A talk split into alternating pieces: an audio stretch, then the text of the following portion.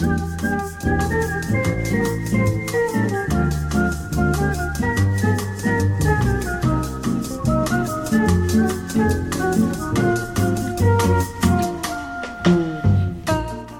this is Big Talk. Michael Glab here. Hey, this is part two of a conversation with none other than Krista Detor, singer songwriter here in Bloomington. Krista, thank you for being on Big Talk. Thanks for having me. Thanks for having me, Michael. It's great. Go to our website, WFHB.org, pull down the WFHB programs menu, select Big Talk and then open up last week's podcast to hear part one of our conversation with Krista Detor. Last week we talked about her life, her loves, her art, and this week we'll talk about, among other things, a big project Krista and her husband, David Weber, are undertaking with the New York University Tisch School of the Arts, as well as a number of Bloomington theater and arts groups. One caveat in the interview, Krista refers to an event that took place on November 8th, 2016. She mistakenly refers to it as happening on November 4th. Other than that, I have no complaints. I hope you won't either. The sure. two of you have started a project called The Hundredth Hill. Yeah. What's that? Well, The Hundredth Hill is the name of our artist residency and retreat. So we have 40 acres here in northern Monroe County. Um, we're about 15 minutes outside of the city, 15 minutes from the stadium, really. And we have four guest houses, and we have a big barn, which is a performance workshop venue. And, you know, we have a mile of trails and big organic gardens and lots of wild mushrooms and every good thing that Indiana has to offer, we have out here. I decided that the road was not necessarily something that I wanted to pursue forever, that I still wanted to be in the presence of very creative people, and I wanted to be somebody who could foster creativity for other people because my my truest belief is that art is our vehicle for evolution and for problem solving and for joy and the articulation of our lives and our experiences. And so i wanted to be involved in art in any way that i could and with david david is an amazing builder and an amazing um, kind of visionary for space and place he can take someone else's junk pile and turn it into a, some sort of dream space. And so we just decided that we would sort of slowly work toward a way in which to house studio clients who would come in. Because that new paradigm of recording as experience was also coming into the market. People didn't want to just walk into some recording studio, they wanted to have you know for it to be a kind of experience and so we started building and at the time he was recording straight no chaser quite a lot they were part of our inspiration you know to get a couple of guest houses built so that they could have more than one studio we could set up um, kind of mobile recording studios in each in two different guest houses and provide space for them to you know sit down, call their girlfriends, drink a beer, that kind of stuff. And my larger idea was that this would become not just residency for musicians and retreat space for musicians, but for artists of all mediums. And I'm a huge theater fan. I actually, I absolutely love live theater and what it can do. So I, I, I am hosting coming up here God willing, and the creek don't rise because you know where we are right now. And yeah. where we are every single day is a new variable. So there's no certainty. So I can say that I'm hosting this, but I am hoping that I'm hosting this as long as we can hold the virus at bay the, as much as we can and um, and that that things don't turn on some sort of new and increasingly horrific dime because of the current administration, which I'll not go into, uh, or or maybe I will go into uh, the the actual the complete incompetence that's causing a lot, a lot of grief and suffering. So that's where we are. But I'm bringing in, if I get to, nine NYU students who would have graduated in May from the Tisch School of Theater. So two directors, two playwrights, and a handful of actors. They'll all wear different hats in terms of stage management and uh, design. And I'm going to house them here starting in August, August through September. And then I'm hoping to stage three weekends of socially distant outdoor theater, new works from New York, collaborating with, um, I'm collaborating with Cardinal Theater and the Bloomington Playwrights Project and the Bloomington Academy of Film and Television. And I'm um, very excited about the possibilities of seeing what we can do in this space. So we're going to follow all the CDC guidelines um, because we like to listen to science and scientists. Imagine that. Right. And uh, the kids are going to quarantine for the first two weeks. Then they will basically be almost always confined here to to the property and and they'll work in various uh, various places and we'll build an outdoor seating area and we'll have circles in the grass kind of like central park is doing so that socially distanced theater is possible. And force kind of mask wearing outside of your circles pretty strictly and um, try to make it possible to safely still have some sort of life. Brand new work in a time when it's you know cardinal can't do anything just now and bpp can't do anything just now and it's it's an exciting possibility and it's something that could only happen right now because of covid. So it's exciting for me and i'm i'm really really hopeful. They're raising the money themselves to get themselves here. And they're going to do some um, interaction educationally and uh, with Bloomington kids and we're going to use some Bloomington artists. We're working with the the Artists Alliance of Greater Bloomington with some of their people to do some responsive art potentially. Um, so I'm trying to basically involve the entire town in in this thing that sort of organically sprang up and was laid at my feet and I hope this happens. You know, real quickly, you sound like you're an ambitious person because this is a huge undertaking. Would you call yourself ambitious? Yes, indeed, I would. I'm very ambitious in that I'm not ambitious in terms of achievement of status or placement. Well, I guess maybe maybe a little. I'm ambitious in my undertakings sometimes and sometimes too much. I've I've been too ambitious in the past. You know, sometimes in in some ways, and not really thought through some of my some of the big bets that I've made rather than little bets that I've made. But I like production, and I think I'm pretty good at it.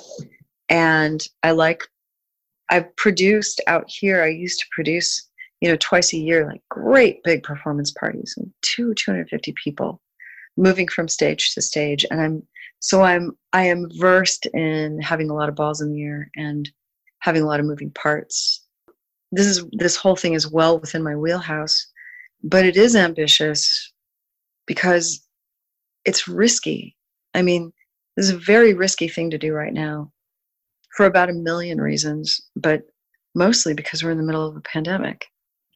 You know with no end in sight vir- um, um, vaccine, even even if a vaccine is somehow miraculously approved for human consumption and human use, somehow miraculously approved in the next six months, which I'm just going to weigh in on that would be incredibly irresponsible.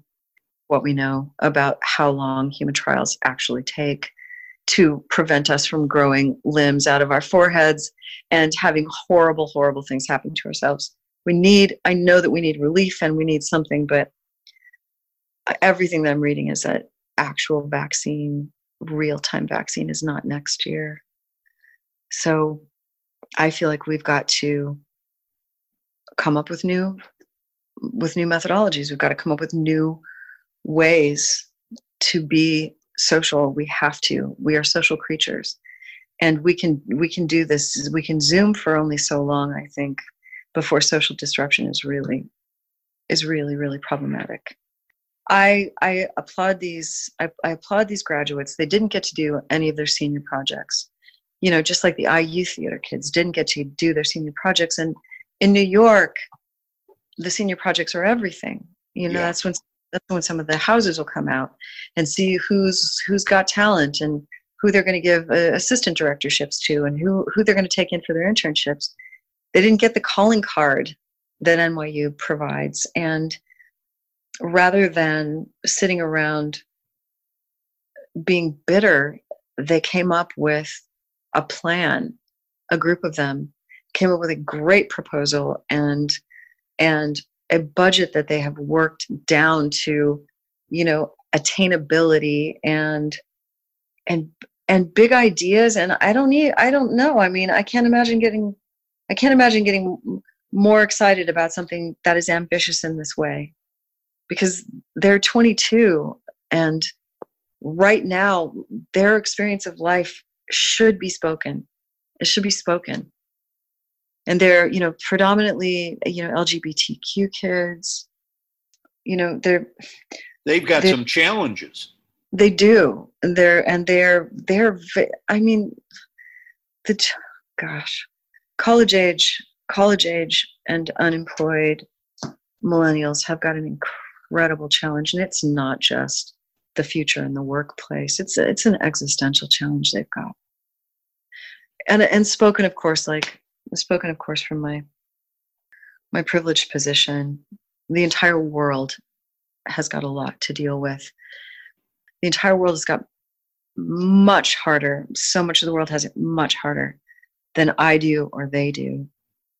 But the point is they are artists and they are they have spent their entire lives training to be artists because you don't get into the tisch school at nyu without spending your life yeah. trying to get into the tisch school and they would be the new voices of theater in new york which is the new voices of theater in the world i feel like supporting them in that endeavor is you know, is as socially relevant as a lot of the other things that we are all currently doing now.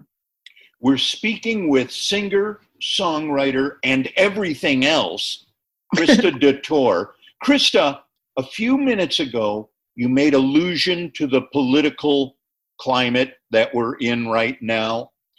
We're going to play a song by you that you say, you told me it's the first honest thing you've written since since when, Krista? Since uh, November fourth, twenty sixteen. Now, what happened to you? Were you unable to reach into your soul because you were you were troubled? I I was when that when that happened, when that election turned the way that it did, you know, all of the all of the Stanford students were were crying and the the voices of my friends and women all over the country were just this this this wail of of agony. I know that sounds that sounds so dramatic.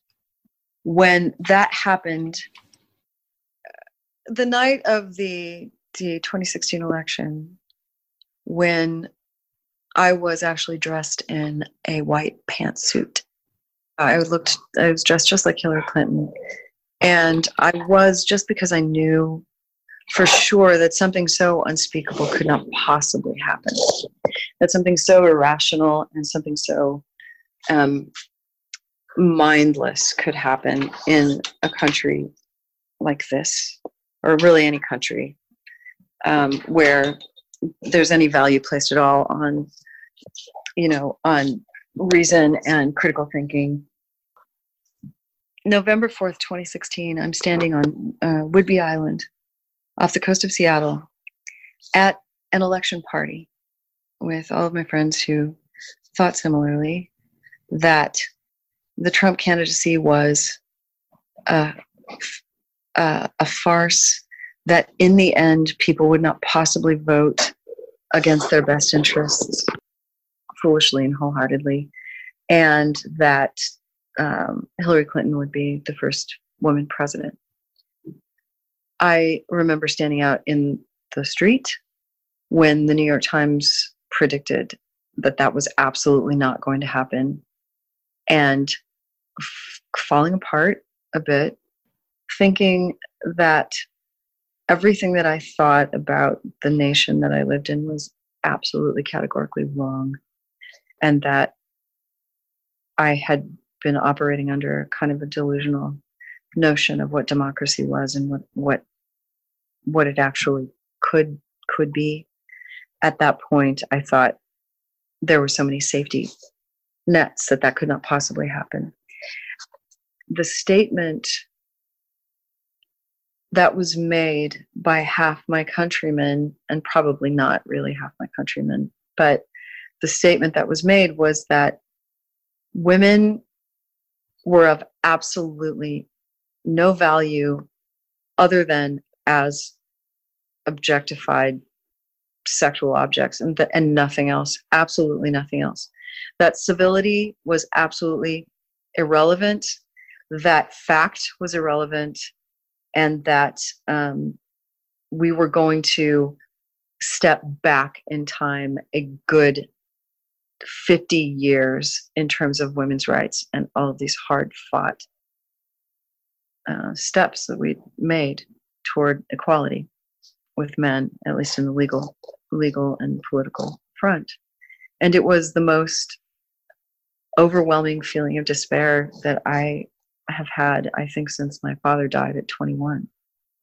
Yeah, I was devastated. And it wasn't just me. I mean, it wasn't just me. And I, I, I lost, I really, I just, I just, I felt mm, existential, complete existential crisis. I felt completely irrelevant in the, in the new world order and completely fearful about what that was going to look like. You know, all of a sudden it was Margaret Margaret Atwood, and it was A Handmaid's Tale, and there was just a whole lot of a whole lot of brutality and God, just acute uncertainty about whether women would even hold their position, even hold anything like the position we held prior to his election and I didn't. I I think I was just in in such a such a state of despair that I just I could not begin to formulate those words. I could not sing that song because mm. that would be incredibly depressing and not helpful. I I couldn't to go and deal with all of that directly would just have me sobbing, you know, in a bathtub.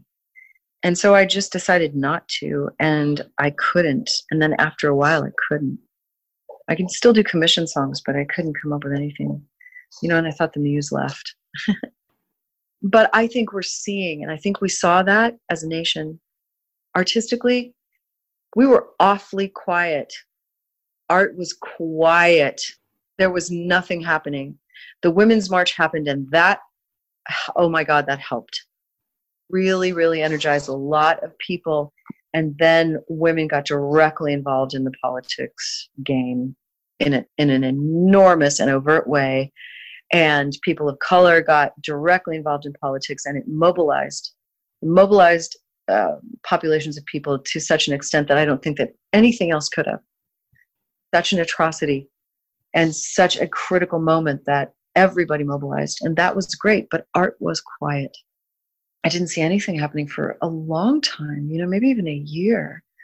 And then it started bubbling, and it is still bubbling now.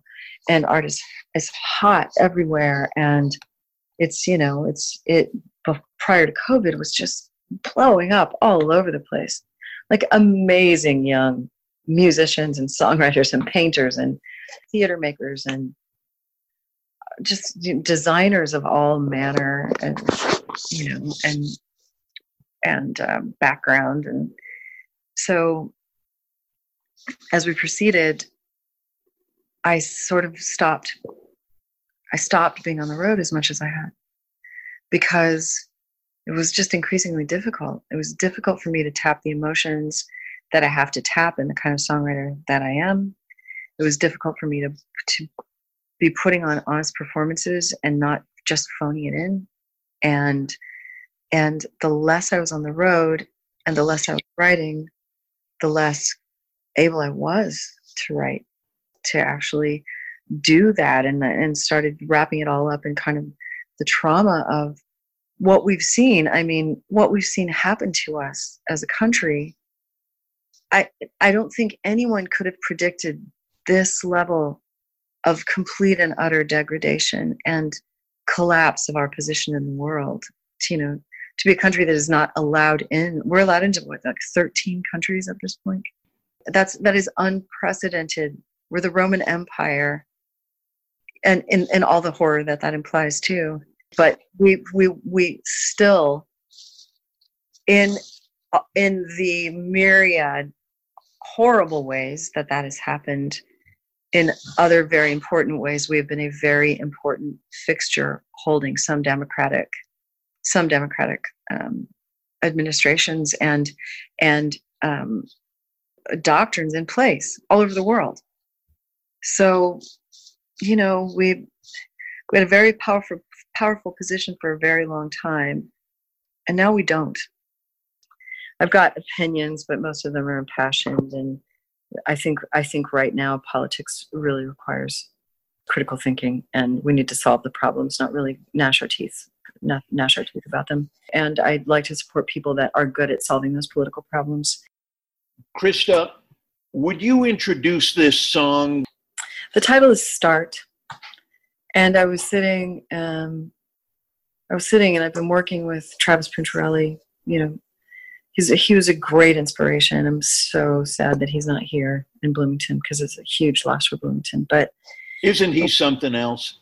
He's something else. He and his wife became dear friends of ours, and I was working with him, and he's always trying to nudge me back into the written word, you know, back into music. And we'd do some songwriting challenges. I did one, a couple with he and McCain Lakey, one with um, he and Carrie Newcomer, one with Michael White and Travis 20 songs in 12 hours. We'd make ourselves do that kind of thing. I didn't, get, anything. I got starts on things, but I didn't get any real song. And um, he was getting ready to leave and move to Oregon, where he is now. And I sat down to start to write. I the first word was start, and then the rest of the song sort of just flowed after that. It was, you know, it was it was the just distillation of of the grief of everything. So. Let's listen to the song, Krista.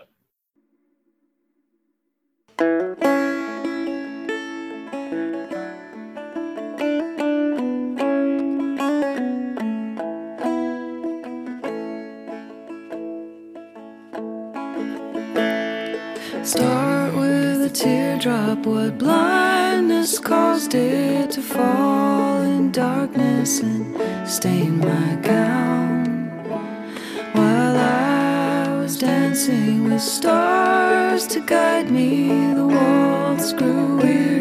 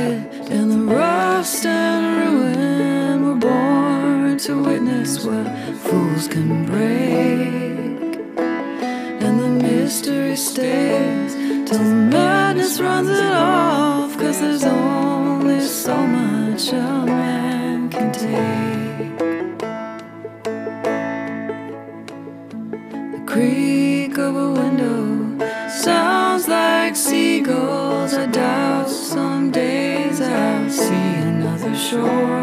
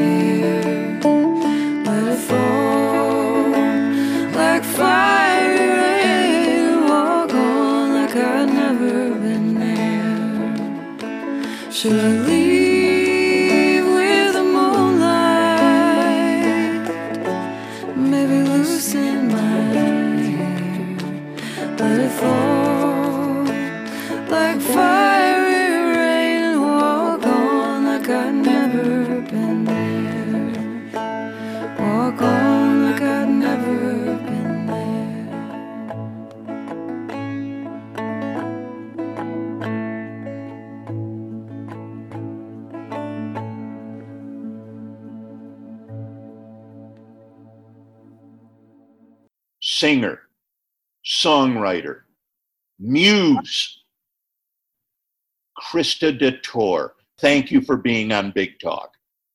Thank you so much for having me. And Michael, thank you for thank you for keeping so many conversations going in Bloomington.